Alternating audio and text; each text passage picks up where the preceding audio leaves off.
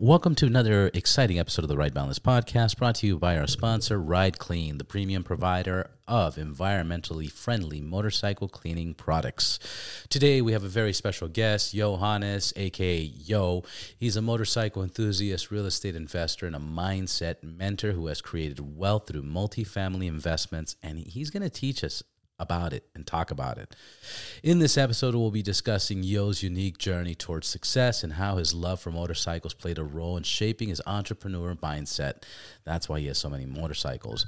We'll also dive into the world of real estate investment and discuss how how anyone can develop the millionaire mindset necessary to achieve their financial goals, which he also teaches. So sit back, relax, and enjoy this episode of the Ride Boundless podcast, sponsored by Ride Clean. Check them out at rideclean.co. Use promo code RB Podcast for 25% off, free shipping, and some extras. As we explore this inter- intersection between motorcycles, culture, and financial success with Yoannes.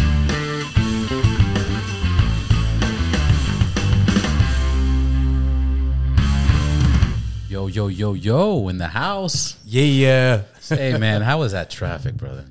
man, it was, it was so wonderful. I got to be on the gas and the brake for about an hour and a half. It sucked. Holy shit, man. Where'd you come from?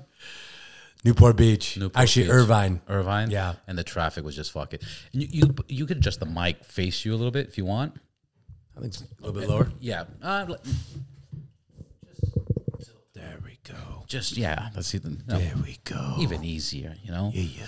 Yeah, that fucking drive is crazy. Th- This is um, it's like one of those dad jokes, but you you, you know why the, you know what they why they call it the 405?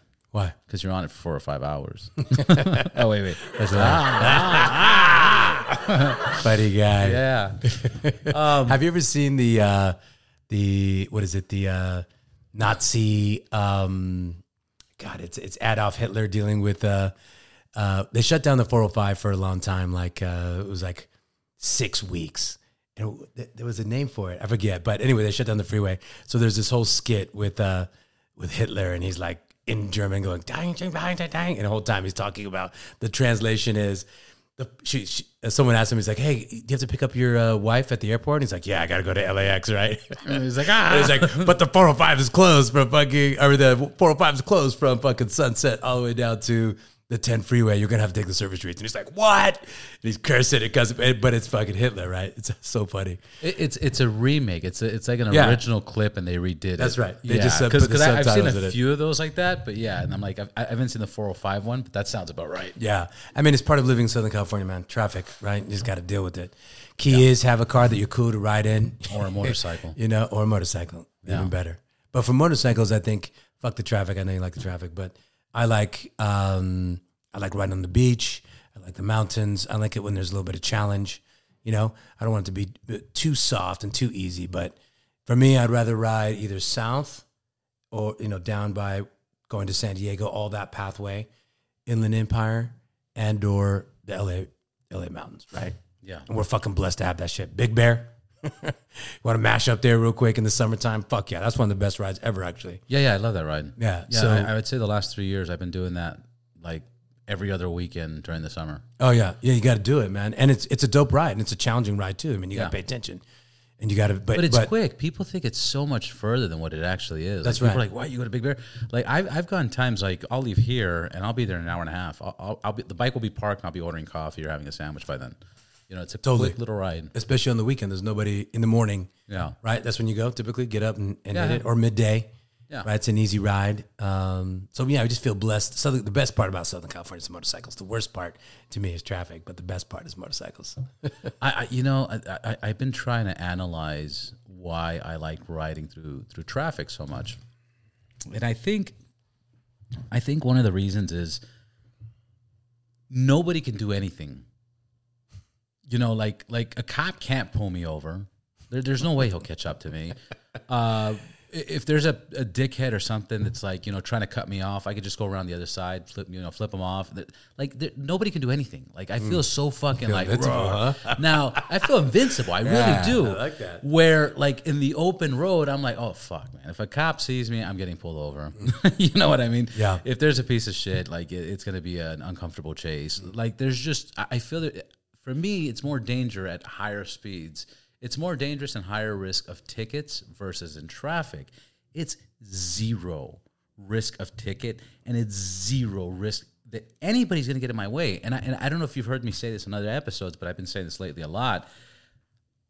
For the first time in my life, I feel safer on a motorcycle in traffic than in a car. Damn. All right. It's a hell of a statement. It's a hell of a statement. And, and here's the reason hell for of a that. statement. The reason for that is when you're stuck in traffic in a car, you're stuck with the cars around you. Oh, yeah. And if Well- anybody fucking acts out or if anybody wants to like lose their shit, you can't do nothing. If there's an earthquake or an emergency, you can't do nothing. If the cops block off the road, you can't do nothing. You're trapped with fucking people. End of story. Yeah. With a bike, it's like, all right, splitting lane, splitting lane. Oh, asshole, go around this way. Oh, another asshole split, like go straight across. You know, just I'm gonna get out Yeah. of here. Oh, fucking traffic or cop.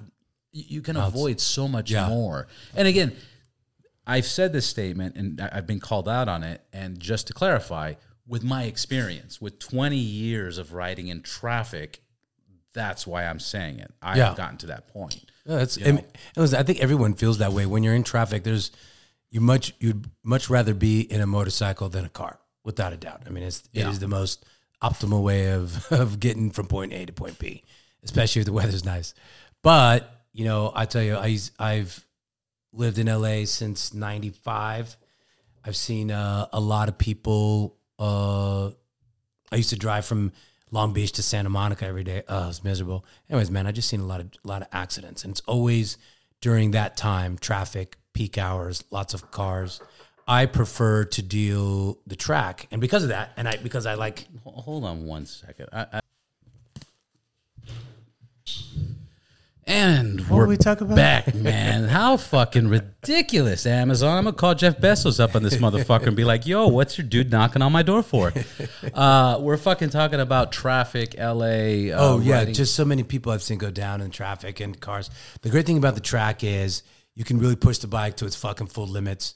Uh, you're not worried about cars and uh, you know oncoming traffic. A good friend of mine just got into uh, it's been a year now, and he he crashed his bike and got ran over by a car. The bike crash was less damaging to him and his bike than the car that ran over him.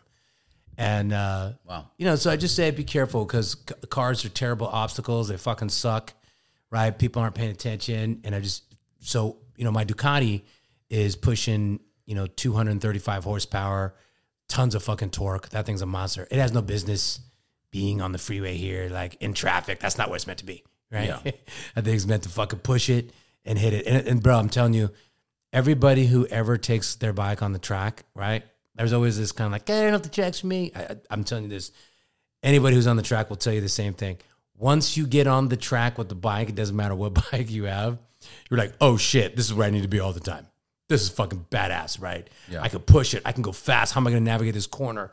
You know, you know, uh, other people out there are competitive with you, and you guys are fucking hitting corners together, trying to, you know, get through it as quickly as possible and then you know getting off the track and getting ready for the next session and figuring out what you did wrong and just hitting it and hitting it and hitting it and hitting it. Nothing feels better to me than than that. So to to ride the way I want to ride, which is full throttle, open, you know, pushing the bike to its limits, understanding how to maneuver it in corner stuff. That's really where the what the track is for. The Indian that I have now, the Chief uh, Dark Horse, that's my cruiser, and I still like to mash on that thing. So for me, open for that bike, it's great to just go straight, and and I'm on the PCH all the time, mashing, or in some long canyon roads or some shit. But um, that's Saturday morning, no cars around. I just I like to go fast, so there's no cars around, that's the main part of the. Do, do you go out there with a trailer and camp out and do the whole? Oh yeah, totally, man. I got an RV. I got toy hauler, which is awesome. That thing's fucking great. 20, Yeah. 20 feet. Has a fuel station. I can sleep three. Uh, solar. Thing's badass. I paid twenty grand.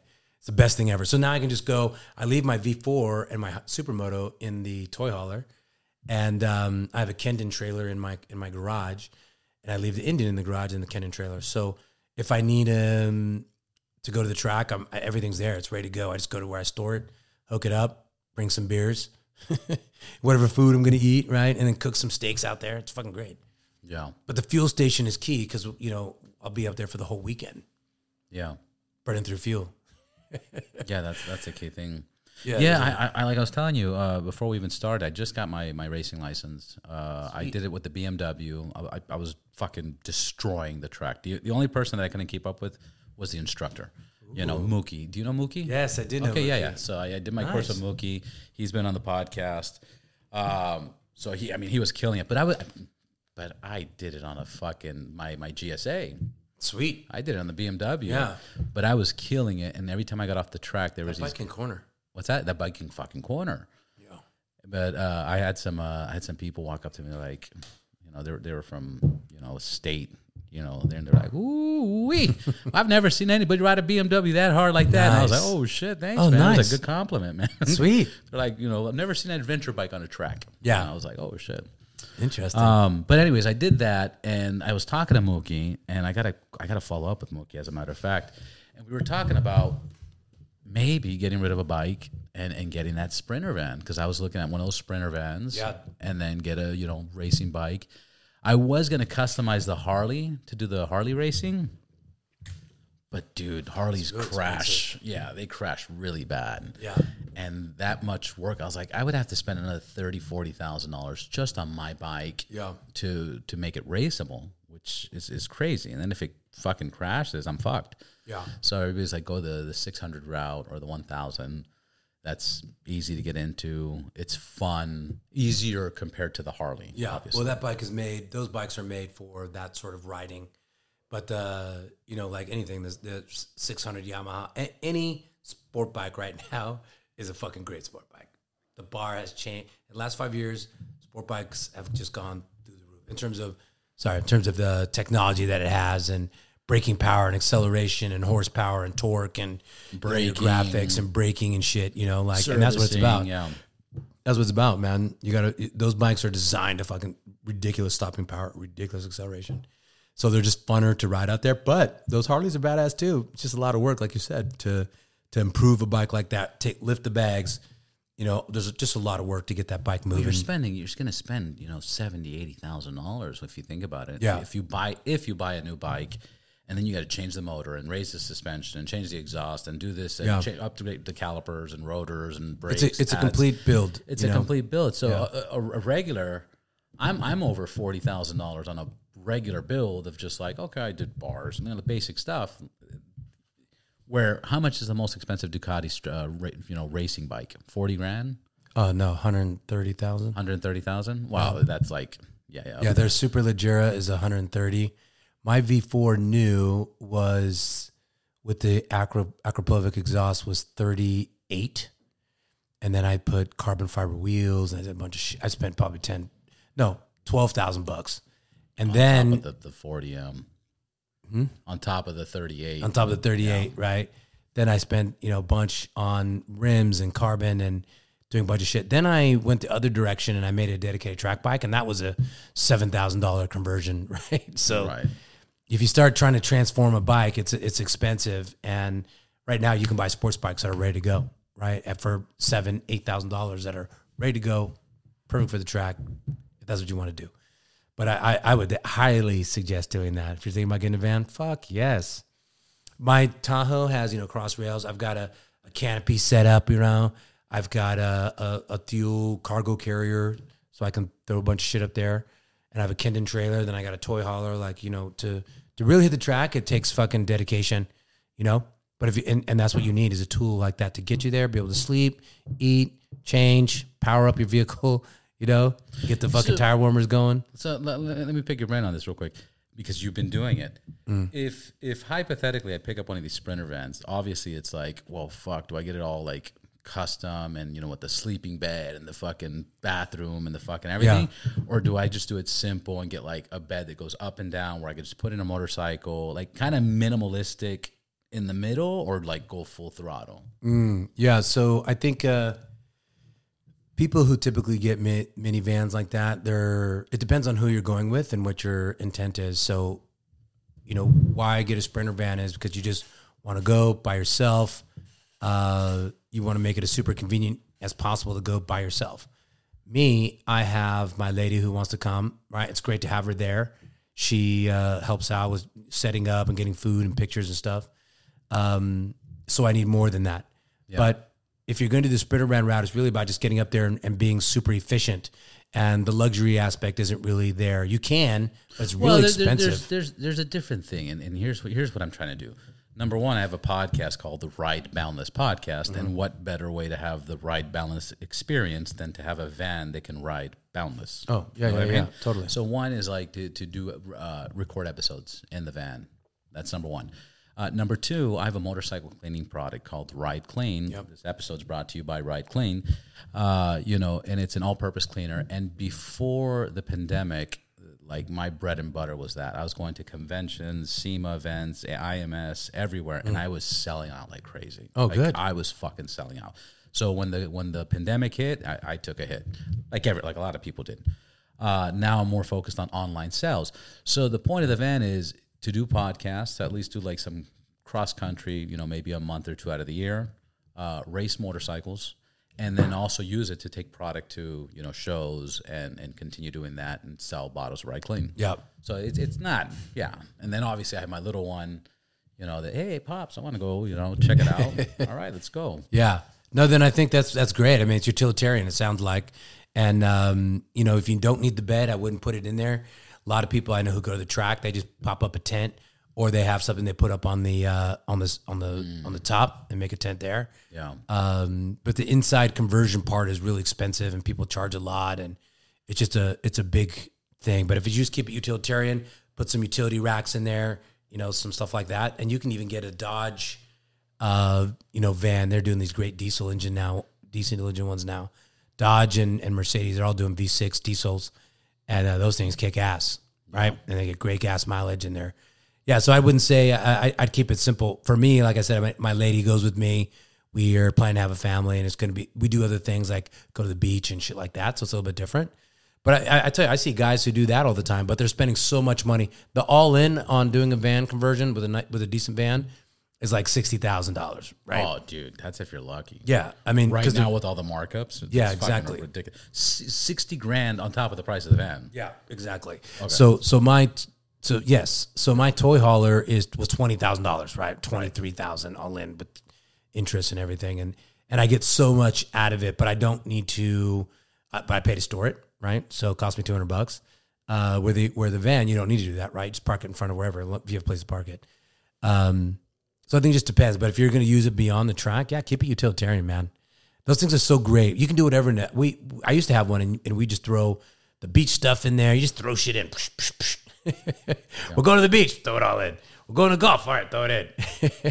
Yeah, no, no, Right? straight out. and a lot of people rent those things out on Turo too, but it doesn't sound like that would work for you. But we see a lot of. Uh, I have a buddy who does his big van on Turo and does well with that. But his is Does he know, rent it as a cargo van, or he rents it out as a? As a as a not a cargo. Well, not for doing camp- carbon can't that, but um, so he rents it out to people who do want to do Uber. He rents it out to or drive. So it's a passenger van. It's a passenger van. Yeah, exactly. That's what I meant to say. Passenger. And um, but then he pulls all the seats out and has his shelves of shit that he can put in and and does his due. So you can that that I think is a better conversion in my mind, where if you can monetize it more, doing other things. But again, you you, you want to go out and do things with people and engage your audience. Yeah, and then You- you there's probably the, wouldn't do there's that. the other Mercedes, which it might be this one that you're talking about. Your buddy has, where it has the multiple seats and the TV screens and stuff like that. Yes. And I was thinking about getting one of those because those, you're right, you can rent them out and people do Vegas runs. You know? Yeah. and it's like, hey, I'll rent your van out for like two grand. I got a I got a party of 6 seven. You know, and it's like, Mm-hmm. right. all right, well, I could do that in the meantime, and that'd be kind of cool because they all lay down and make a bed. You know, does his do the same? Yeah, Yeah. So it's, it's really nice actually. Yeah, but you can't tow a bike. yeah, it doesn't have that that sort of deal in it, which sucks. So that that's you, and so you have to do that conversion to get your bike inside and do all that. It's a lot, but um, I don't know, man. It's a it's an expensive endeavor. I'll say that. you know what Yeah, I mean? like it's it's just so much energy and effort. Where you know, uh, but you if if you need to go out and engage your fans, and that's a different thing, right? Engage your your audience. That's a different different use case than what I'm using it for. Well, I got a quick question. So, just to clarify, when you go to these track days, Mm-hmm. you're going to track days. You're not racing. Uh, I'm not racing. No, no. I go to open session. My favorite one to go to. So there's obviously there's four tracks here that are pretty awesome. You know this, Uh, Chuckwalla, uh-huh. uh, Willow Springs. That's right? Buttonwillow. Yeah, but yeah, Mm-hmm. Uh, those are the three main ones, right? And Willow's in, in uh, Bakersfield. Laguna Seca. Yeah, Laguna Seca, which I do twice a year. It's a fucking awesome track. That is a fucking badass track That's right bad- there. I've done that track. Yeah, yeah, it's really awesome. Uh, Ducati does this thing every year. I tell everyone about it, and it, just like I was, it's so funny. I tell people about stuff, right? And they're people who are in the track track and loop. They go to the track. They spend two fifty, you know, to get a to get in. Uh, there's different formats and whatnot, but I go to this thing that Ducati puts on every year.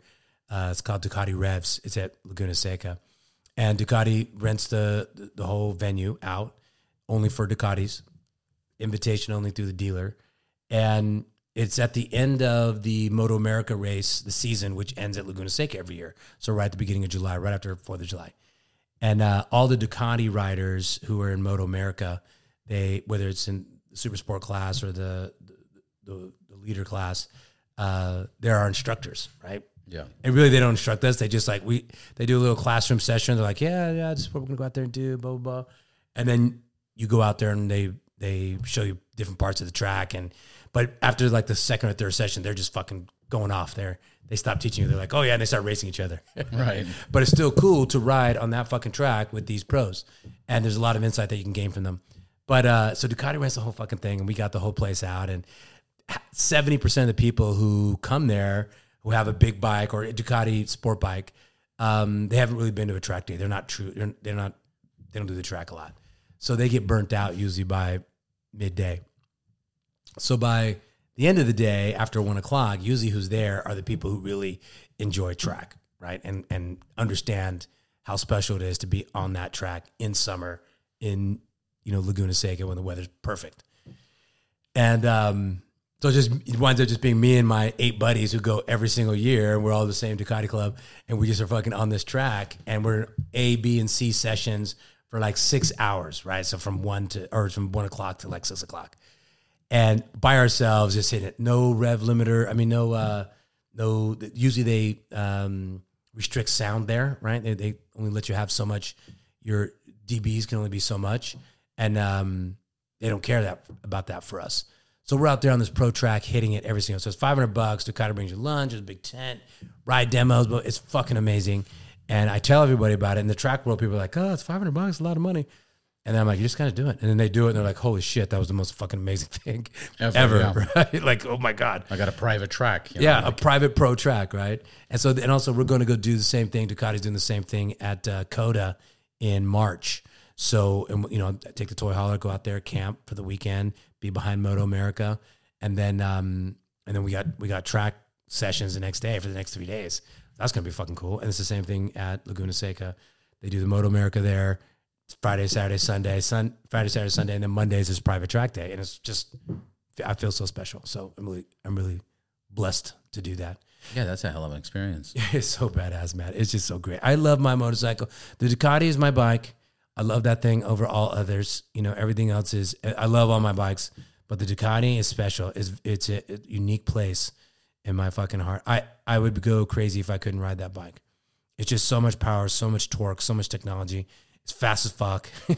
it corners. You know, it's just so fucking awesome. The feeling of acceleration on that bike, right? And then It's- I had this um, GoPro video, and I had it plugged into my uh, mic you know, at Laguna Seca, and uh, you, I I didn't mean to have it plugged into my mic, but I had it recording the the video and the audio, and the whole time it's like, yeah, oh shit,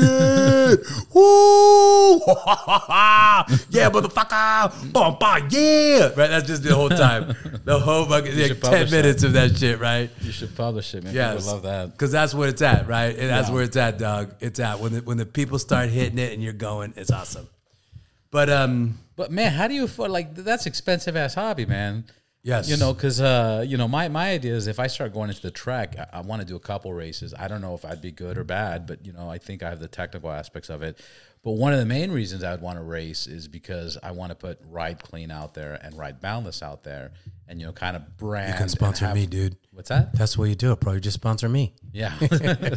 well, I gotta get in Free too, branding. man. free Yeah. branding. Oh, okay, right. I actually do want to ride. Okay, yes. Yeah, no, and, and I want to ride, but that that's the whole idea. But I, I see a, I see people that are just going on the weekend to track dates, and they're they're bringing out the toy haulers, they're bringing out their bikes, they're going, they're, they're paying the five hundred bucks.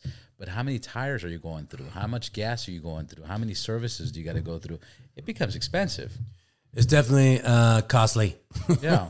it's definitely some cash flow. Uh, uh, it does consume dollars. This sport, and uh, but it's definitely worth it. So, what, one of the things I one of the things I want to talk about with you today, and just generally speaking, and why I want to come on your podcast is just it relates to what the question that you're asking, which is, you know, how do you get to live and build the life that you want to live? For me, riding motorcycles, everything. Clearly, you can see I love the track. If I could spend every weekend out there, I would. Um, but unfortunately, I gotta like there's stuff, other stuff I have to do. But if I could be out there racing all the time, I would. That's actually the ultimate goal. Is like I just want to ride my motorcycle on the track every weekend, all the time. Supermoto track, big track, ride my bike. So, but how do you design a life where you can do that and afford these things? And um, what I've noticed in one of the reasons why I want to talk with you is I noticed in our community, which is a motorcycle community, right? There's a lot of people. I see a lot of these amazing guys like you who are leaders, who are great riders. People rally around them because they're awesome, right? But uh, they're struggling to figure out how to, you know, build wealth, right? And not being rich, not uh, making a lot of money, but build wealth, right?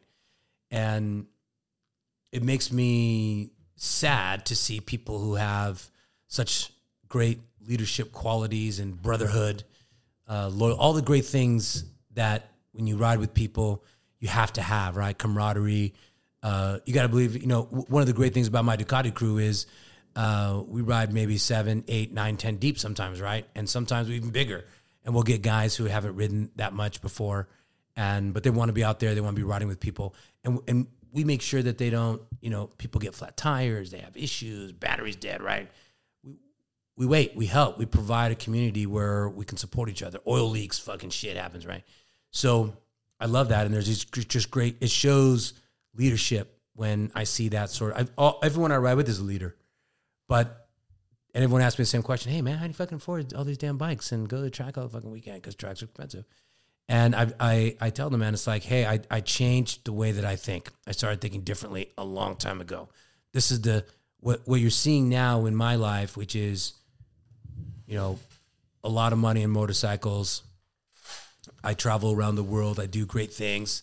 My life is is I'm financially independent Yeah. and that's a that's a wonderful place to be at and what i realize in this journey is that a lot of people don't have the knowledge and this and the tools to be able to craft a life like this they think that you know getting a great job um, you know going that path right this, this career is the way to create wealth and wealth to me is like is money but it's also time it's also freedom to do things that you want to do that's wealth right? Uh, it's not just um, uh, Money I- in the I- account. money in the account. It's it's it's freedom, and to get to that, right? If you look at the world right now, anybody who's wealthy, meaning that they they have financial independence, financial freedom, um, you know, they're doing it from.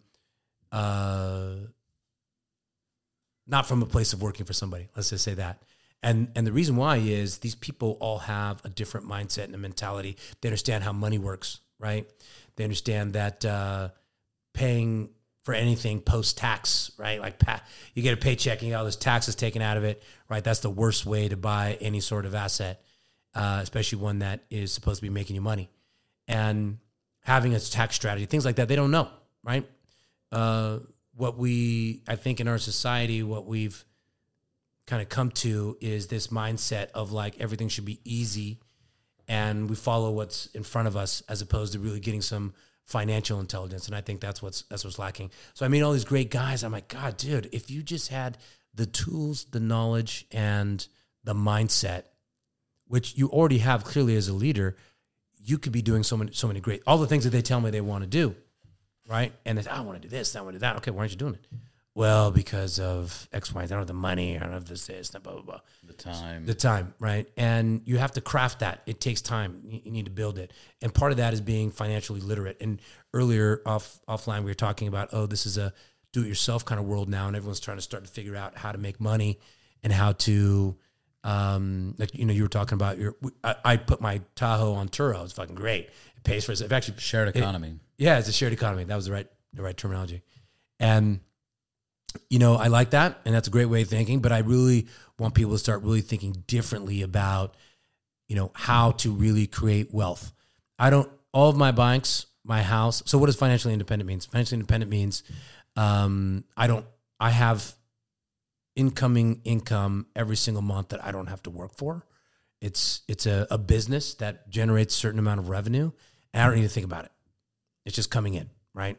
And it's everything that I buy is pre-tax, meaning I buy it with pre-tax money, and I use it as a, a, a write-off, right? A deduction. Most people don't really pay their attention to their taxes, but taxes is the biggest expense you'll ever have in your entire life. It, it, your housing is not more expensive than your taxes. Your taxes are going to be your biggest expense throughout life if you plan to create any sort of sort of wealth and our our financial system is really geared even our tax system right is geared for um you know people like me who understand how to use it and use it to our benefit to grow to generate revenue for our economy. And I, I pay very little taxes. And so every year i generate lots of money. It pays for all my little toys. Uh, and i don't pay taxes or i pay very little taxes. And it was wow fucking how the fuck you do that shit? Like what the fuck and it's a really it was a mindset shift and it was about getting smart about money how it works and capital and how people generate wealth. Here's a startling fact. You might have heard me say this before but every year in the united states 400000 americans become millionaires. Every year brand new millionaires. 400,000. 400000 right? According to the fed and the surveys that they take. And of those 400000 americans every year for the past 15 years which is by the way twice as much as the next four countries combined. Um, these new Amer- these new millionaires come from eighty percent of them come from low income families. Only three percent of the of these people have inherited their their money, right? And most of them are self made millionaires. And what's fascinating about that is what it tells you is that these people think differently than you and I. They think differently than most people, and they they have a different mindset. They're committed. They're not worried about their external circumstances, right? Where they came from, what neighborhood they live at, what school they went to. They're not focused on that. They're focused on their what they can control in their internal circumstances, which is their commitment to whatever they want to, to get to. And then I see is the big problem just with a lot of my friends is they don't have this commitment to their goal or their dream. For me, it's always been I wanted to be when I discovered apartments 20 years ago and I was like, holy shit, what the fuck? Why did I not know about this? How did what? He paid for that boat? How? What are you talking about? What? No, nah, you fucking bullshitting me. And you're paying taxes? What? Holy shit. Once I learned the the money game, life changed. And that's that's a really important thing is being financially literate. And taxes are a big part of that. Uh, and how and and so what I try to talk to people about is like this commitment to achieving whatever they want to achieve. And I use that analogy about millionaires because I think millionaires think differently. They have to. Most come out of either a place of necessity and, um, you know, they have to do it, right? There's no choice. Uh, they're required to do it. Actually, most people who inherit their money or, or their parents give money or whatever, they tend to not appreciate or understand the value of it and, um, and burn through it. But the people who are wealthy, right, they they, they do it out of necessity and our minds are geared for um you know safety not success right it's it's our brains are designed to be cautious and protect us and make sure we don't get into these which is exactly the opposite way that you need to think Right. yeah so i one of the Our, our, our, our brain, I've said this statement before, our brain is our worst enemy. That's right. Exactly. Exactly. And so I, I always want to talk to people about that. I've always and I and so many of my friends who I see, I'm like, God, you're so smart. And like if if you could just figure out how to invest in yourself and get get this information, you could really achieve whatever you want to achieve. And it really starts with mindset, right? This commitment to um, achieving your goal. And I think the people who are committed to wealth achievement, they're a great example to their mindset can be used to to model achieving any goal in life because it, it's it's very hard to do. But we're in a, a, country where we have all this opportunity and it's just amazing. And so I'm always trying to talk to people about that. So it was interesting you asked me that question. Sorry to ramble. No, no, no, no. It, it, it's a valid point.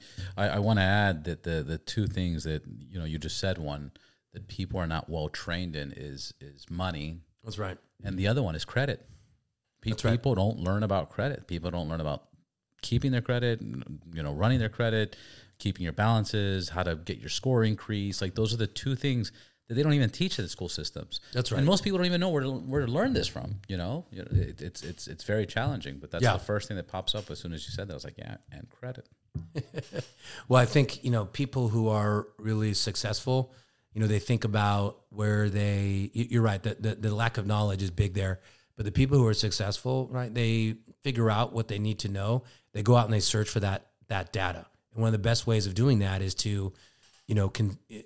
Right now, we live in an age where you can get anything, any bit of information. You can school yourself relatively quickly on a lot of things in from YouTube, right? Or, just Google or just the YouTube, internet yeah. generally, right? YouTube is one of the most sought after platforms because you can learn so much.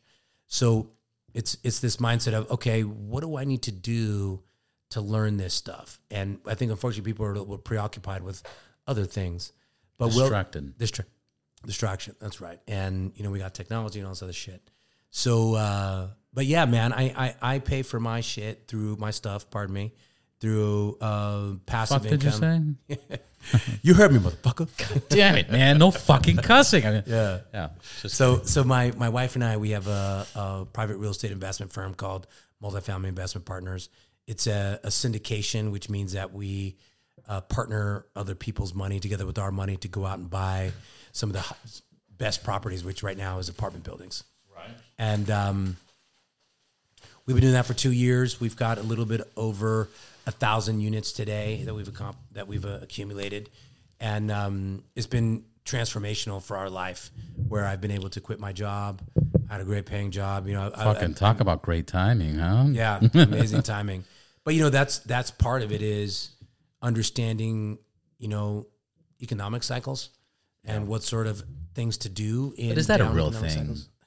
Yes, it is. Is it, but is it a fucking real thing? Like really? Like the, nobody can predict COVID, and nobody could have predicted this cycle was going to happen during this time. You know, th- th- there's obviously people that were doing it, and there's people that profited and took advantage of it because they were in it at the right time. You know, hence, but there, there's not. There's no fucking study available to be like, well, let's go back to the last uh, COVID outbreak and the when the world shut down. let's see what happened to the real estate and the car prices. You know what I mean? There- Yeah. There's that that doesn't. I know there's something, but that doesn't exist. Well, I mean, that was a very unique anomaly. That wasn't market driven. It was government driven, right? We live in the United Right. States. That was the only thing you could do. You had no choice.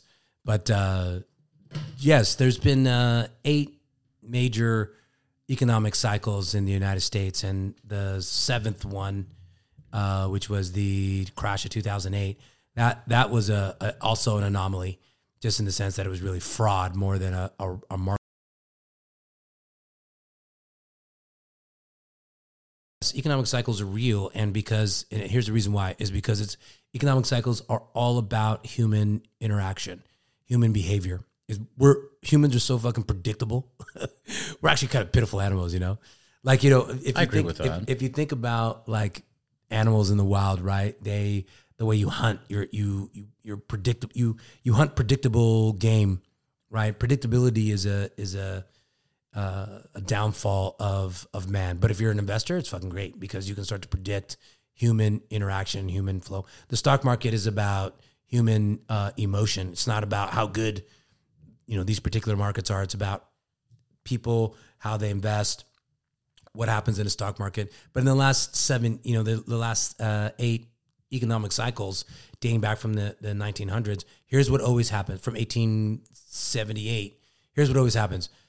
Market's doing fucking awesome. Capitalism's kicking. Woo, all's good. And then boom, there's a, a big correction, right? And then after that correction, usually within uh, a year, uh, things get back to where they need to go, or they go higher, right? In that dip, right? And this has happened across the seven, eight, seven of the eight uh, economic cycles, excluding because COVID was a fantastic thing, actually, if you think about it. I mean, it sucked that the government put a bunch of money into the economy and caused inflation. That's why we're having it. Those motherfuckers. But um, and all the people that died and got vaccinated that didn't want to get vaccinated, and all the kids in schools and all this other shit was bad. yes, Yeah. yes, it was. But But uh, for business, Well, okay, so COVID in my mind was a uh, there's a lot of negative. Anytime anyone's sick or going to the hospital, or whatever. But it was a on the bigger side of that was uh, to me was uh, a big our government pushing bullshit on us. That's what that was to me. I thought COVID was, uh, and even to this day, like how many people died. There's a, the whole thing with the government being involved in it was just terrible. That they handled it poorly, lost trust in them. But from an economic perspective, huge migrations into different market. I mean, we we grew exponentially between 2020 and today, right? Uh, real estate, psh, stock market, psh, everything. We're just talking about Turo and all this shit, right? Who has money to go do this? That's because the economy has been like on fire. So uh, COVID it really helped from an economic perspective, helped uh, our economy. But um, whenever you have these cycles, there's always a correction, and if it's a natural cycle uh, and a natural correction, meaning it's based off human behavior and what the stupid shit that we do, um, then you know people take advantage of that down cycle and they're they want to buy as things continue to go up, no matter what sort of asset that you're buying. But economic cycles are real. COVID, I think, was you know an anomaly, as was uh, 20, 2008, you know. Uh, but I'll tell you, dude, if you just look around and see like who's making money, there's a lot of people making money, whether it's a, a good economic economic you know uh, cycle or a bad economic cycle, and they just they but their IQ is up, and you know okay, so tell me, did you know uh, that there's you know been some pretty pretty major eight economic cycles in since 1878? no. Yeah. And so people who understand, like they, they go and they look at these things, right? What's happening in LA today? What happened 20 Yeah, but is that ago? including the the World War War the World Wars and is that part of the the seven? Yeah, yeah, definitely, w- without a doubt. Well, I mean, we had an amazing, you know, but prior to the war, prior to World War II, our economy was okay, it was doing good. Then the war, the war hit, and then our economy went through the fucking roof, partially because of government spending. Right, we're spending a shitload of money Right. on building military and doing shit like that. Right, you know, yeah. and investments into Tanks. companies who were doing that, right? Who were building those things. Uh, lots of manufacturing. That was the manufacturing age. We're pumping out steel like it was going out of style, going through coal. Yeah, you see the, the that that yeah, I, I guess that's pretty controlled because obviously that's why they were fueled to go to war because it was bringing money into the economy. Yeah, so it was part of the reason, right? I mean, but also World War II was a huge. I mean, Europe was in in in the shits. Hitler, uh, you know, Nazi Germany was pushing and taking over, you know, sovereign countries. Right? It was a terrible time, and uh, without United States getting into that war, we would have been a. Who knows what would happen there? England was fucking. I mean, look, the English, English, the English were fucked. The French were fucked. The Italians were fucked. Right? And United States came in and did some some great work there. But you know, our country has gone through these s- similar cycles like that um, that weren't drawn from World War II. Did our did, did did our did our did our country it, it really spurred our economy for many years, and we helped rebuild Europe. Right, that gave us a lot of money. That helped our our uh, economy significantly. So I'm sorry, are you going to say something? No, no, prohibition as well. Yeah, That was another big one. prohibition. That's right. But um, Vietnam. Yeah, Vietnam was was was huge actually. Vietnam, I mean, even right now, the war in Ukraine is impacting us less than it is in in Europe. War- Wars are terrible, right? But whenever there's a, a market shift uh, that's based off of the market that it's in, right? But like steel, right? Right now, steel's going through the fucking through the roof, and it's because we're sending, you know, we're building wep- weapons of war, right? Big tanks and shit. We're doing all kinds of crazy shit right now, actually.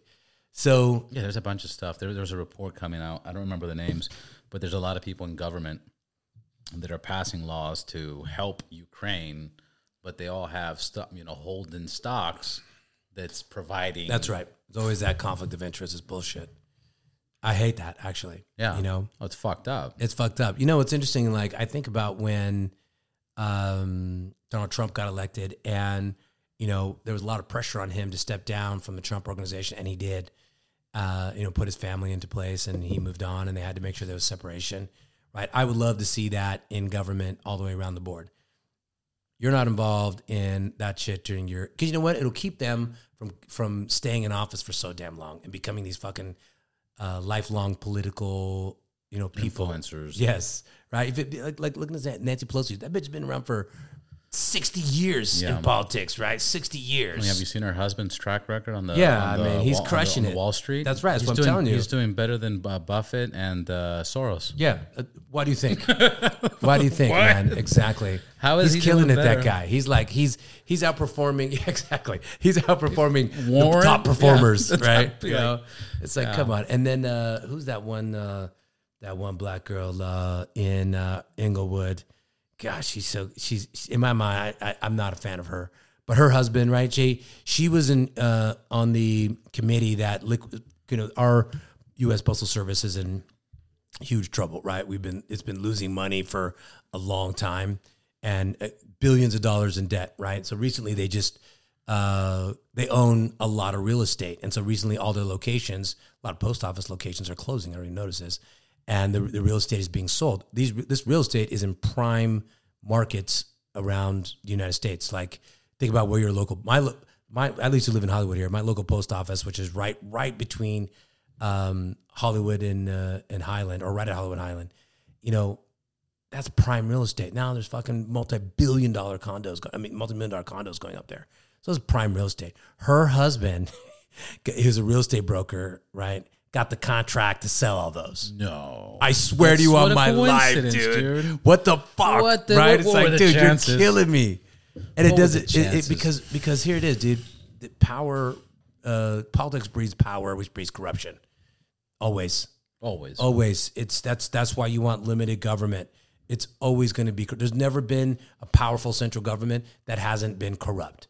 So one of the things I, I really admire about some of the California municipalities is that you have term limits, right? I'd love to see term limits on uh, state senators and and and uh, even state legislature, right? Just because if you're in there too long, you're going to become corrupt. yeah.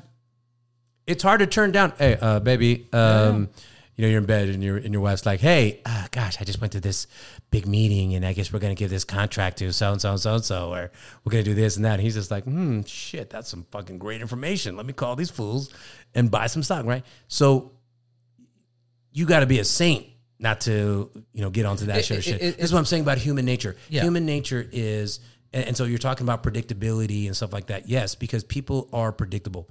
They're always going to do these certain tasks, and they're gonna, they're going to deal with things a certain way, and that's why the stock market can be somewhat. You know, you look at these. If you look at the stock market, it keeps growing and growing and because new companies come in, blah blah blah. blah. Um, and it's the same with the real market. You, there's there's nowhere. f we're getting more people. We need to house them. Housing is going to come, right? So real estate's going to continue to grow. Uh, and but but how people buy and sell and what they do and decisions by your government, right? Your your local government is so important. Like we we don't invest in California. We don't buy assets in California because we have a rent control here. It's pro renter as opposed to pro owner, and um, you know property rights don't aren't aren't as important here. We we invest in. We just bought a place in Orlando, Florida. Right, it's 133 units, and the, the, they're not dealing with that. You sit squat in my apartment and you fuck around, and you're not paying your rent, doing some other shit. You're out, right? I take you out 30 days. Here, it's like six months, eight months. Now it's a, there's still a moratorium in California to to evict people because of COVID. And you know, I know the intent was there to try to protect people, but it doesn't do that. It actually just causes more challenge and corruption and and problems. So you know, I believe in. Um, you know, I guess what I was going with that is like we we have to be conscious of our history to understand where we're at today. Whether it's you're worrying about economy or whether it's worrying about government or worrying about political environments, but you know where you spend your time and your energy, your thoughts, who you spend time with, and what you're focused on is really important. And, and being focused is a really challenging thing to do in this in this era. Yeah. Uh, so I try to talk about that. I'm not super articulate at saying that, but I just know that once Makes we were able, sense, yeah, but yeah. once we were able to really one define where we wanted to go, uh, because and we did that by getting knowledgeable uh, and getting financially literate. right? Understanding market, money, understanding. One of the easiest way to do that, man, is just look around and say who's doing, who's doing well, right? And what does well mean? Well means they've got they're financially independent, or they're financially free, or they're very successful in their business and they're making a lot of money. If you try I'm really uh, big on finding role models and and people you want to emulate and Meteor, not meteors, um, mentors. mentors. Yeah. Mentors, mentors are, are, are there to like really have day to day or, or weekly or conti- continuous contact. But even role models who you don't know, right? What are the characteristics of the people who are doing great? And that's why I mentioned that thing about you know millionaires, right? They uh, they come from this this more of them come from low income families than than not. Uh, there's another great statistic that said that most uh, Americans are have a negative net worth. Like like 93 percent have no to negative net worth. Right, your net worth is negative. And for me, that's where it started. I, I, I got this tool called Mint, and I was you know making great money, three hundred thousand dollars in sales, killing it. And I was like, I got Mint, and I'm like, holy shit, where's my money going? Like, I make all this money, where's it going? It was going to the wrong things. I'm like, where, where? I'm wasting my dough. Turns out, same study from uh, the Fed says that not only do 93% of Americans have no to negative income, right? Because they're taking their money and they're spending it as opposed to investing it. That's that's number one. And that comes with just lack of knowledge, not understanding how to truly build wealth. And once you start understanding that, right? Uh, and you start thinking about what do I need to do to align myself with the people who are doing that and to learn from, you start getting the tools, life changes, right? And you start bringing that start all just starts coming to you. So that's why I try to talk about it a lot. And you know, I'm not the best at articulating my thoughts around this, but I am convinced that people who are um, there are people who who have already put a roadmap together for wealth creation. And I think in this time where things are getting more expensive, like we were talking about, and you want to craft the life that you want to live, which for me is financial freedom, time freedom, and now the ability to like tell people and uh, tell my story and let them hear, you know, what I've been able to do, which is crazy. I went from having a job to being, you know, a millionaire and having a lot of money and uh, being able to do things that I do. Right? We travel all over the fucking place. My lady and I, we work our asses off, but we travel. Where's You she from? Lisa, she, so we're both from Sacramento. Hi, Lisa. Yes, Both from Sacramento. Both from Sac. Nationality? She's white. White. She said, "I'm a bit Cherokee too." I have a little Cherokee. In me, I'm like, you got no Yeah, Cherokee. get outta here. You got no Cherokee. you blue eyes. You super light. You got some Irish in you. no, she's a white girl, man. I like I like all kind of girls. What I like about her though is that she's extremely beautiful, blue eyes, curvy, um, super sexy. But she also has a great mindset. We have the same value system. We grew up in the same kind of neighborhood, and um, our families know each other and stuff like that. So it's really cool. Uh, but she's also just a really great woman, man. Woman of faith, I have to say. Love that. That's awesome. So and she's super positive, and you know, uh, we got a chance to meet the Dalai Lama together. That was fucking awesome. yeah, that's fucking great. the. Dalai Lama dude, he was just like, yeah. He was, oh. If you get a chance, there's a great book I always recommend to to you. It's called to everybody. It's called The Art of Happiness. And this guy from University of Arizona follows the Dalai Lama around for two years. And he's just like, hey, what's the art of you know? Tell me about happiness and how to achieve it. And he gives him all his thoughts. Two years. And the, the gist of it, the high level is, is that we have the ability to control our our emotions. We want to be happy, we can be happy. Just like that. It's actually instantaneous, right? Our brain is powerful. We can control our thought. And that that's a great book to challenge limited belief systems, right? And that's kind of what I'm talking about is there's limited belief systems. There's lack of knowledge, limited belief systems, and mindset. So Dalai Lama. But Lisa is fucking badass. She's a cool chick. Everyone loves her. She's the face of our company, right? She's a 20 year real estate broker. Uh, she does luxury real estate for Coldwell Banker. Woo woo. Orange County. Woo, woo, woo. Yeah. Oh, here we go. There we go. Yeah, that's right. Yeah, Lisa. That's right, Lisa. and, and you just got married. Yeah, and I just got married, right? And Congratulations. so man. super stoked. Now it's time to start a family. Damn super right. stoked on that. It's never too late. It's never too. Late. Now it's perfect, man. It's about number one, find the right woman. Found her. Yeah. So I hadn't seen her in 20, 20 years. We ran into each other. and was like, she's like, oh, I'm moving to LA. I'm like, oh yeah, I live in LA. She's like, oh, uh, you have any kids? I'm like, no, you got any kids? Like, no, I got no kids. Hmm. I got an idea. I think we can kick it then. yeah. Isn't it weird how that, that works out? yeah, man, it is, dude. But I tell you, dude, I was on the dating scene hard in Hollywood. I was out here living in Hollywood, having a good time. 2010 to 2016, living the life. It was great. I had a nice car, dope condo. Like uh, that's what I was telling you, I was making money. And then I discovered, and, and everything was good, and I was having a great time. And then, uh, you know, just my awareness changed. I said, like, where's going on my money? And I got more financially literate. Um, and I really just started making some key decisions in my life. It was like, hey, I want to be in this place. And I started looking around and saying, who's doing what I want to do? And I followed and emulated them. Uh, so I don't know. Do you, do you like Arnold Schwarzenegger? Yeah, of course. Yeah, yeah, he's killer actor, huh? Killer actor, fucking hilarious, funny. You know, uh, Yeah, his great personality, bodybuilder. great bodybuilder, Yeah. his accomplishments. I was watching one. Did you watch the interview of why he started working out? Oh yeah, well I've seen it. it well, I've seen so many, but which one are you talking about? Yeah, there was one. I think it was uh, fuck.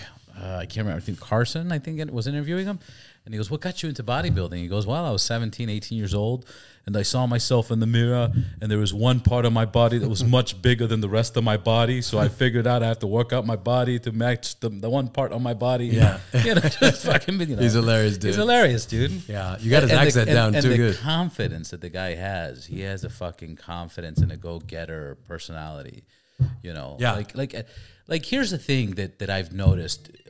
The thing that I noticed. Um, uh, the thing that I noticed about growing up in the United States and going to schools in the United States is this there's a whole system trying to program you and say, hey, Yes. become an employee. Yes, And be totally, a good dude. worker and show up on time Yes. and be a nice guy and, and don't don't say no and, and Mm-hmm. be polite and and and you know be scared of the police and follow instructions and uh, you know uh, be a hard work like there's just a fucking program that that's in there Yeah. and depending on what neighborhood you live in that that programming gets even deeper because now it's programming to your parents your parents program it into you the teachers are programming into you the principals program it into you now you're creating this whole thing It- that that's real that's Totally. fucking real It's so real, and, man. and it's and it's like in the last six years i'm like oh fuck this dude this has been a fucking trap man This- Yeah. this, is the matrix The Matrix, dude. this is the fucking matrix It's the Matrix, man. Especially with you know,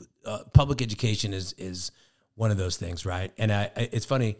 I read something the other day about how public education was really um, Henry Ford was one of the uh, per people who were very pro uh, having a national school, system, right? Think about our national school system, right? They're pushing content. They're setting standards for food.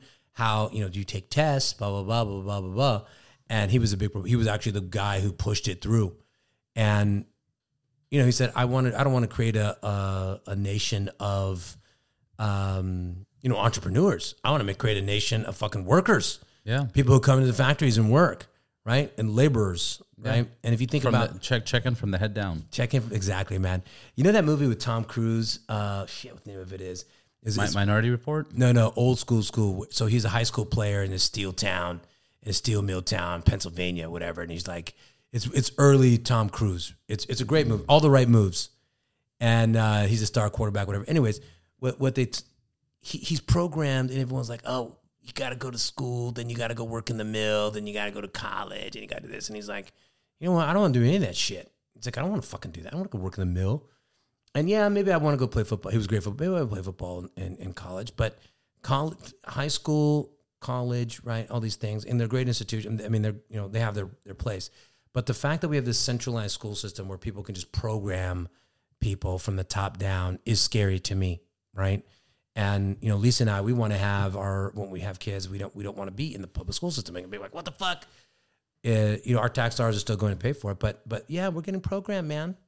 It wants to be programmed. We're losing individuality. No, it, it really limits people to to their full capabilities. Totally, it, really man. does, and Keeps and them from and it. it. And it puts a fear. Yeah. It puts a fear in people. And I grew up with that, and and just recently, I'm like, dude, like fuck this, like like no, enough.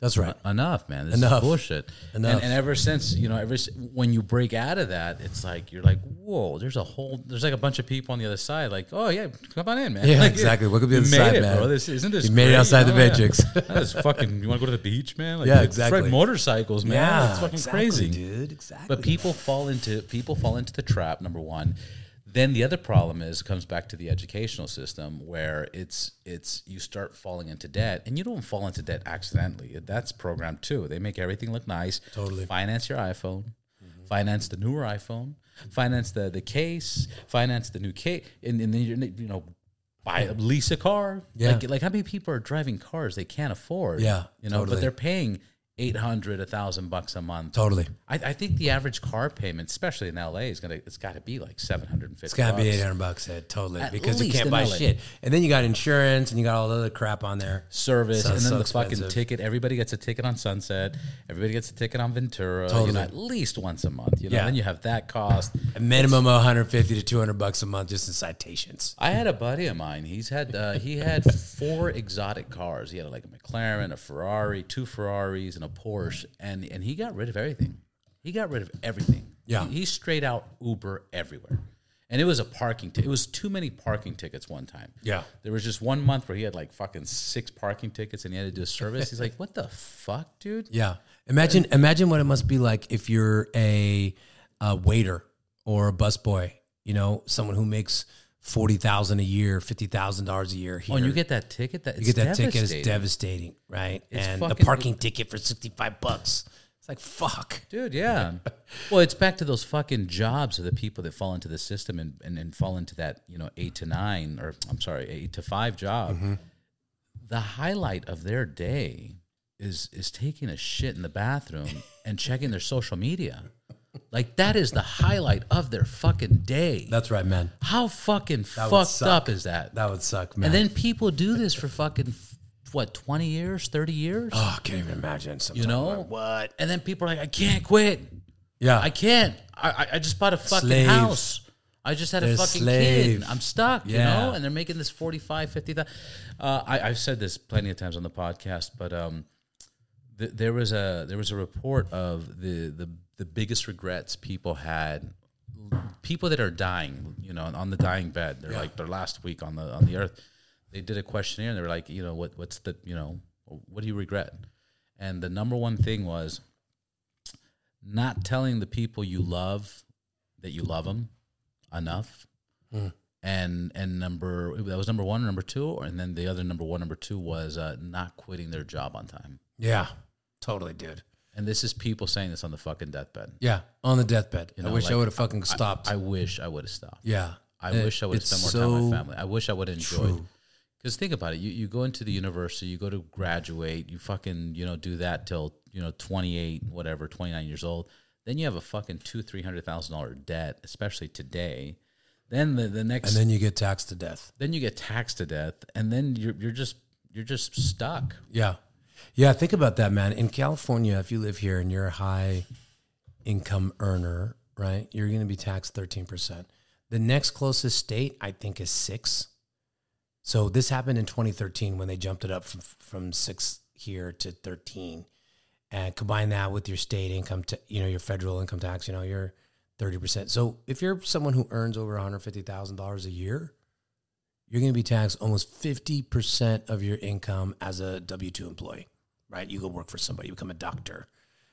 A lot of my, so uh, we run a syndication, which is, means that we park, park by the people's money with our money and we go and buy apartments. So we have these investors who we work with, and they're mostly um, doctors, IT folks, um, you know, high net worth individuals, and, and they, they have a status called accredited, which means that they've they either earn two hundred thousand dollars a year or have a million dollars in in assets, not including their primary residence.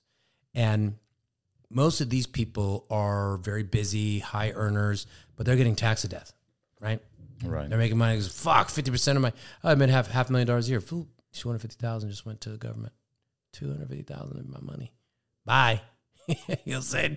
So these are people like we need to figure out ways of one generating more income, uh, and where that we can keep more of that income um, pre-tax, right? So and they can. What I mean by that is uh, generating passive income that allows them. So passive income means for those people who know is is uh, unearned income. It's from an investment, right? So you don't have to get up and go to your work, and it's not a W two income. It's untaxed revenue coming in to you as an individual.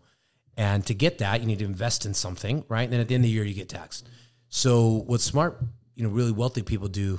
smart people, wealthy people. They're not necessarily smart. Wise, wise, wise people. wise people, right? They they understand that. And that's what a lot of these doctors who I work with, why they invest with us is because they're like, listen, I'm I'm to get this money, and I can either go buy a, a, another house or a motorcycle, or I can invest it with you, Yoannes, and I can get you know some passive income every single quarter or every single month. At the end of the year, then I deal with taxes, and with that extra money, I can do a lot of different things.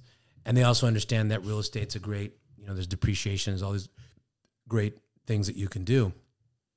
But um, what's interesting is what you're just talking about is you know getting people getting stuck like trained to go and become a worker and get this job. And all the people who have these great paying jobs all the doctors that i work with are like shit i wish we would have started doing this 10 years ago right? Because we'd already be done. Right. and this one guy who went and did his own firm he's like I, he's a, a indian dude. He's like my parents brought me here to go to school. I went to school became a doctor.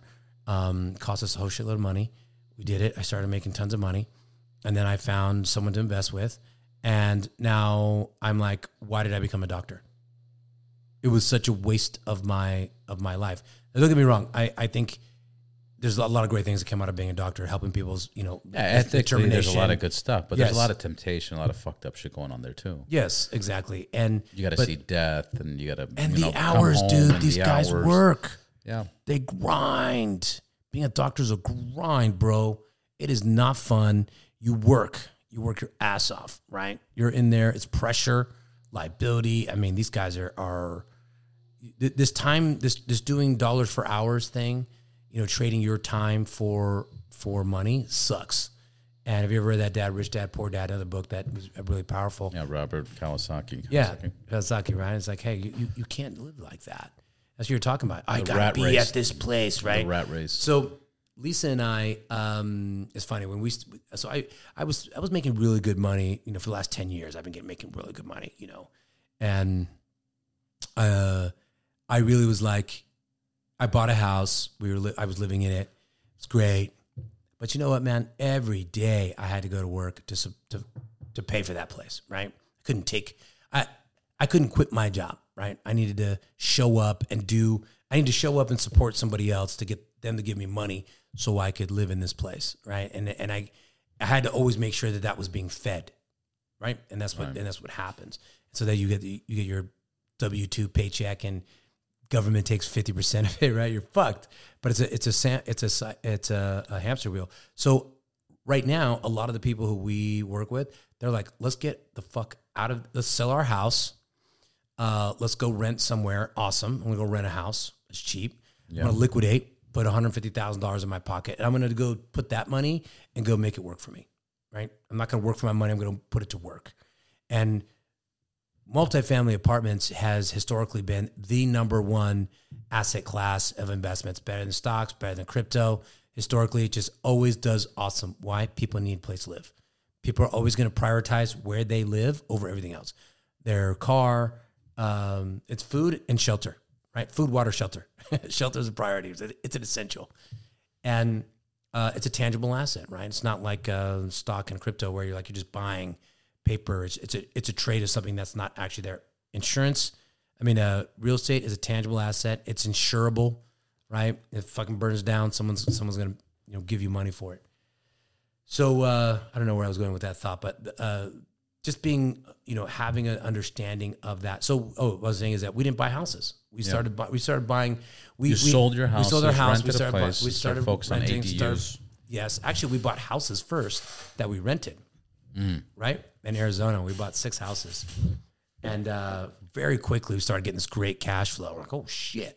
You know, each house was giving us you know a thousand dollars a month. We had five houses. We're like, oh, this is great. And they, they doubled in value every year, essentially, which is crazy. We- We, started investing in Phoenix 2017 when it was just before the come up. Then COVID, everyone moved their asses over there, right? It was like, oh shit, rent just fucking exploded. So, and then we we sold that and we bought our first apartment building. But my point is, is that even my investors are doing the same thing because they realize that they have to continue to get up and work every day for that to pay for that house.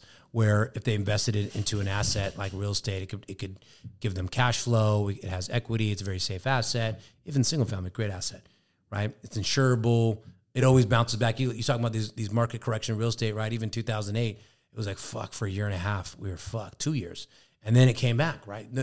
It came back in about three years. New construction in four years, but already people were back in the marketplace in, in year two.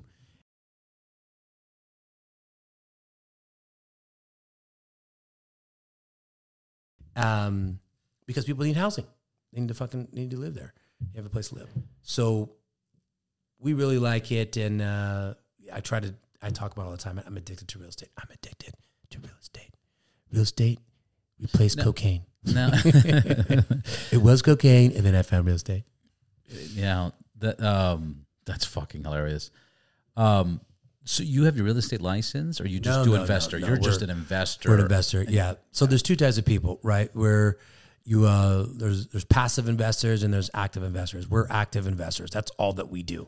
We don't get paychecks uh, from you know a job, Remax or something. That's yeah. right. Yeah, we're not uh, we're not brokers. We're Nothing not wrong agents. with Remax. I'm not saying. That's right. whatever. We're professional real estate investors. That's what we do, right? So we uh, we develop a network of.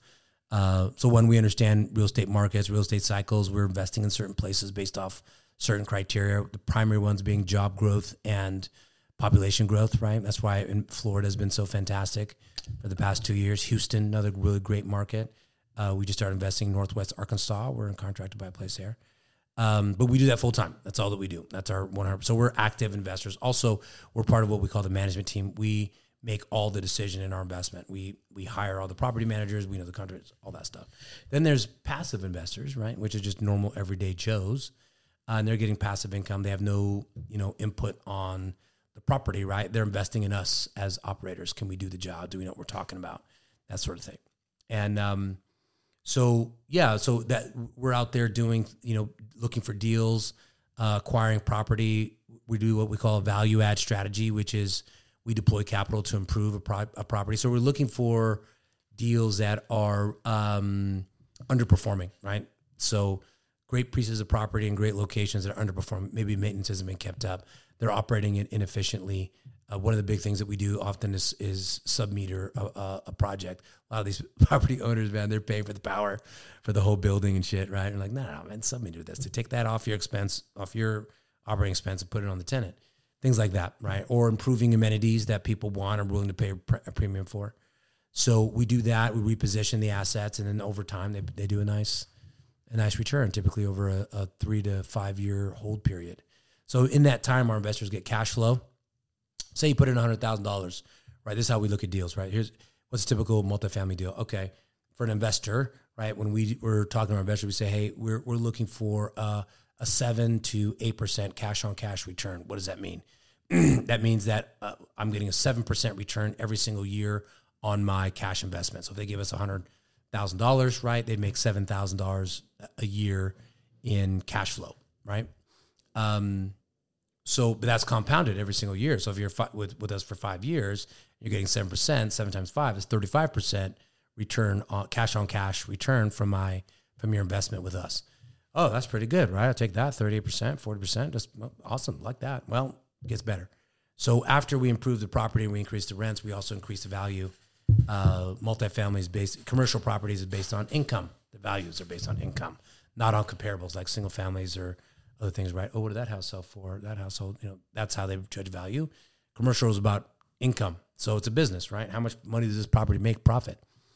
So when we increase the rents and we're making more money, right? And we've and we, we call that a loss to lease when we're increasing the rents by a significant amount, uh, that raises the value. So then at the end of the hold period, usually the year three or year five, we disposition, we sell it, maybe we refinance, and we have tons of equity. We have tons of equity built up basically at this point.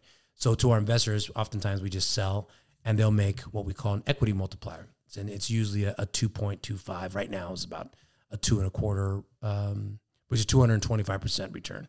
So if you invested $100,000 with me, you're going to make on the end of the deal $225,000 basically.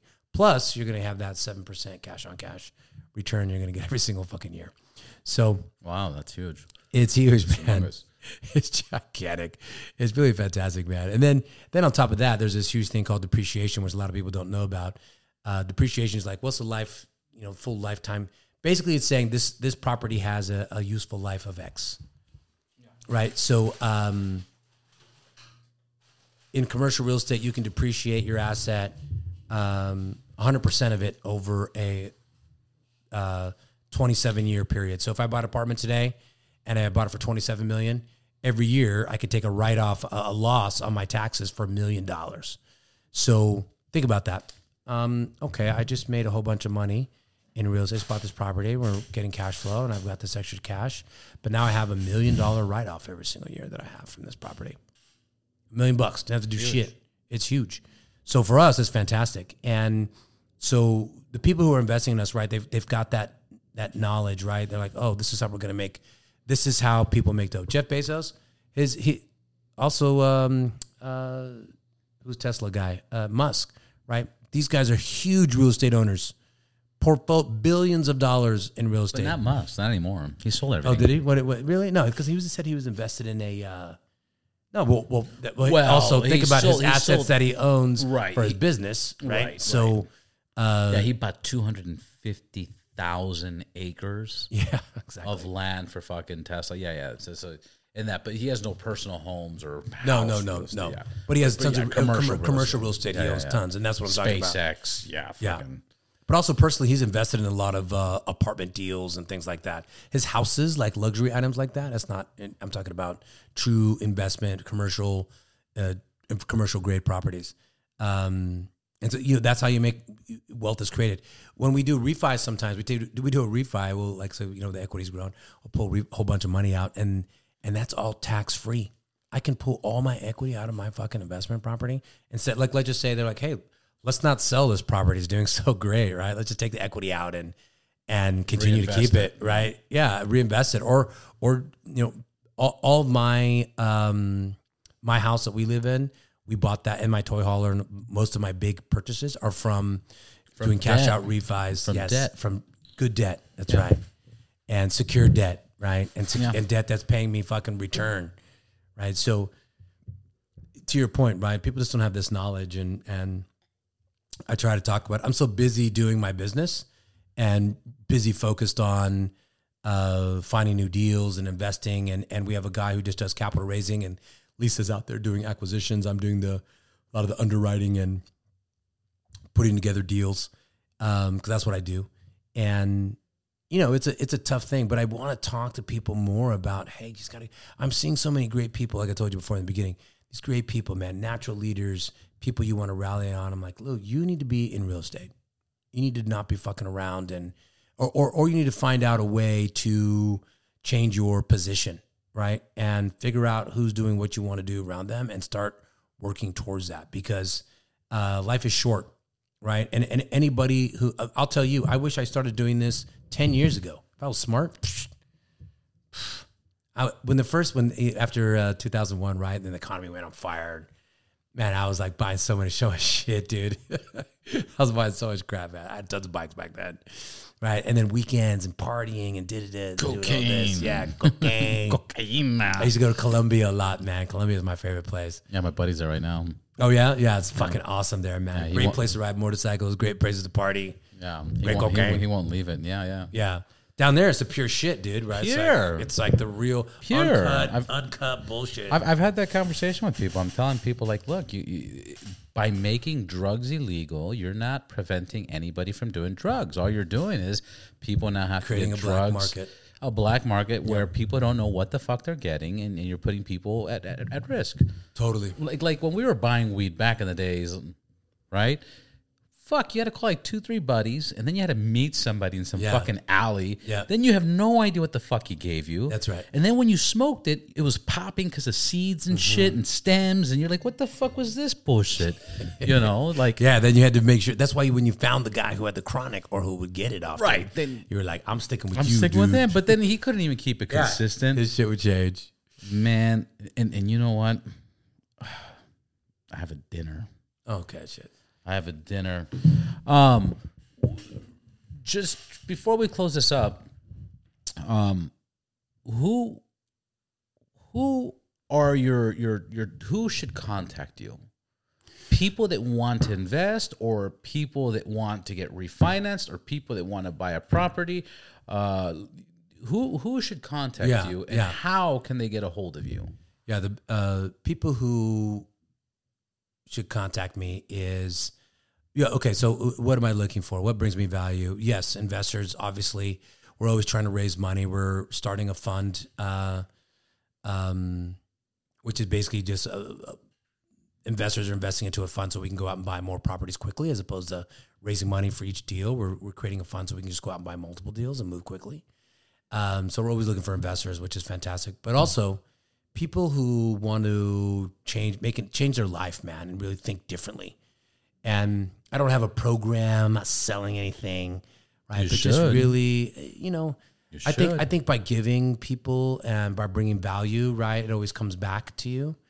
And so I I, I, I want to extend Not that- always. not not always, but you you but that's but that's a the, the strongest strategy to develop great relationships and that's what wealth a lot about wealth is about is about having great relationships because the people around you are going to influence you in a positive way and and and share information. Dude, the the, the group of people that I hang around with now, so we we just got back from Mexico and we were at this amazing fucking resort, right? My buddies, one of my one of my investors, um, Cancun. uh, Playa del Carmen. Oh, So I love Cancun. Playa de Carmen. Yes, man. it was great. It was that's called the shit. yeah. Unico. It was this amazing, all adults only, all inclusive. And I don't like all inclusive normally, but uh, I've only done one. It wasn't great.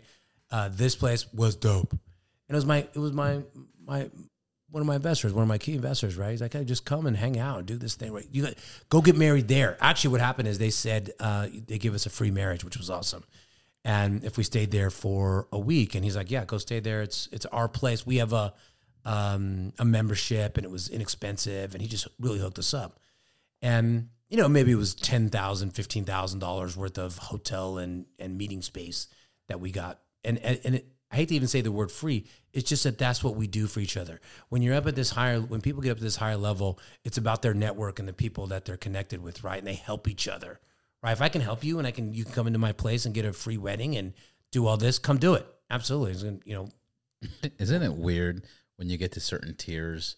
You know, Yes. like there, there's just certain formalities of like, you know, like oh here, like I got the tab, or just I mean that's a small one. Yeah. But like here's this bottle, and there's this car, and here's this building. Like you know, it, Yes. it's it's That's right. Because everybody has a different value that they can bring to the table, right? And it can all help each other in some way. But and they're also thinking about like the reason why uh, a lot of these guys we're, we're great friends now is because I've I've shown them a way to change their life. Right? Here's a here's an opportunity to change your life. Where can you go and double your money in in three years and have po- positive cash flow? There, there's almost nowhere right? It's it's it's reserved for the super wealthy and it's reserved for big institutions. Normally, people who invest in the big apartment deals that we do are like insurance companies and shit, right? Big big players. So the the ability for a normal guy to go, oh, I'm going to invest in, a, I'm going to go buy an apartment building, right? Hey, do you want to buy an apartment building with me?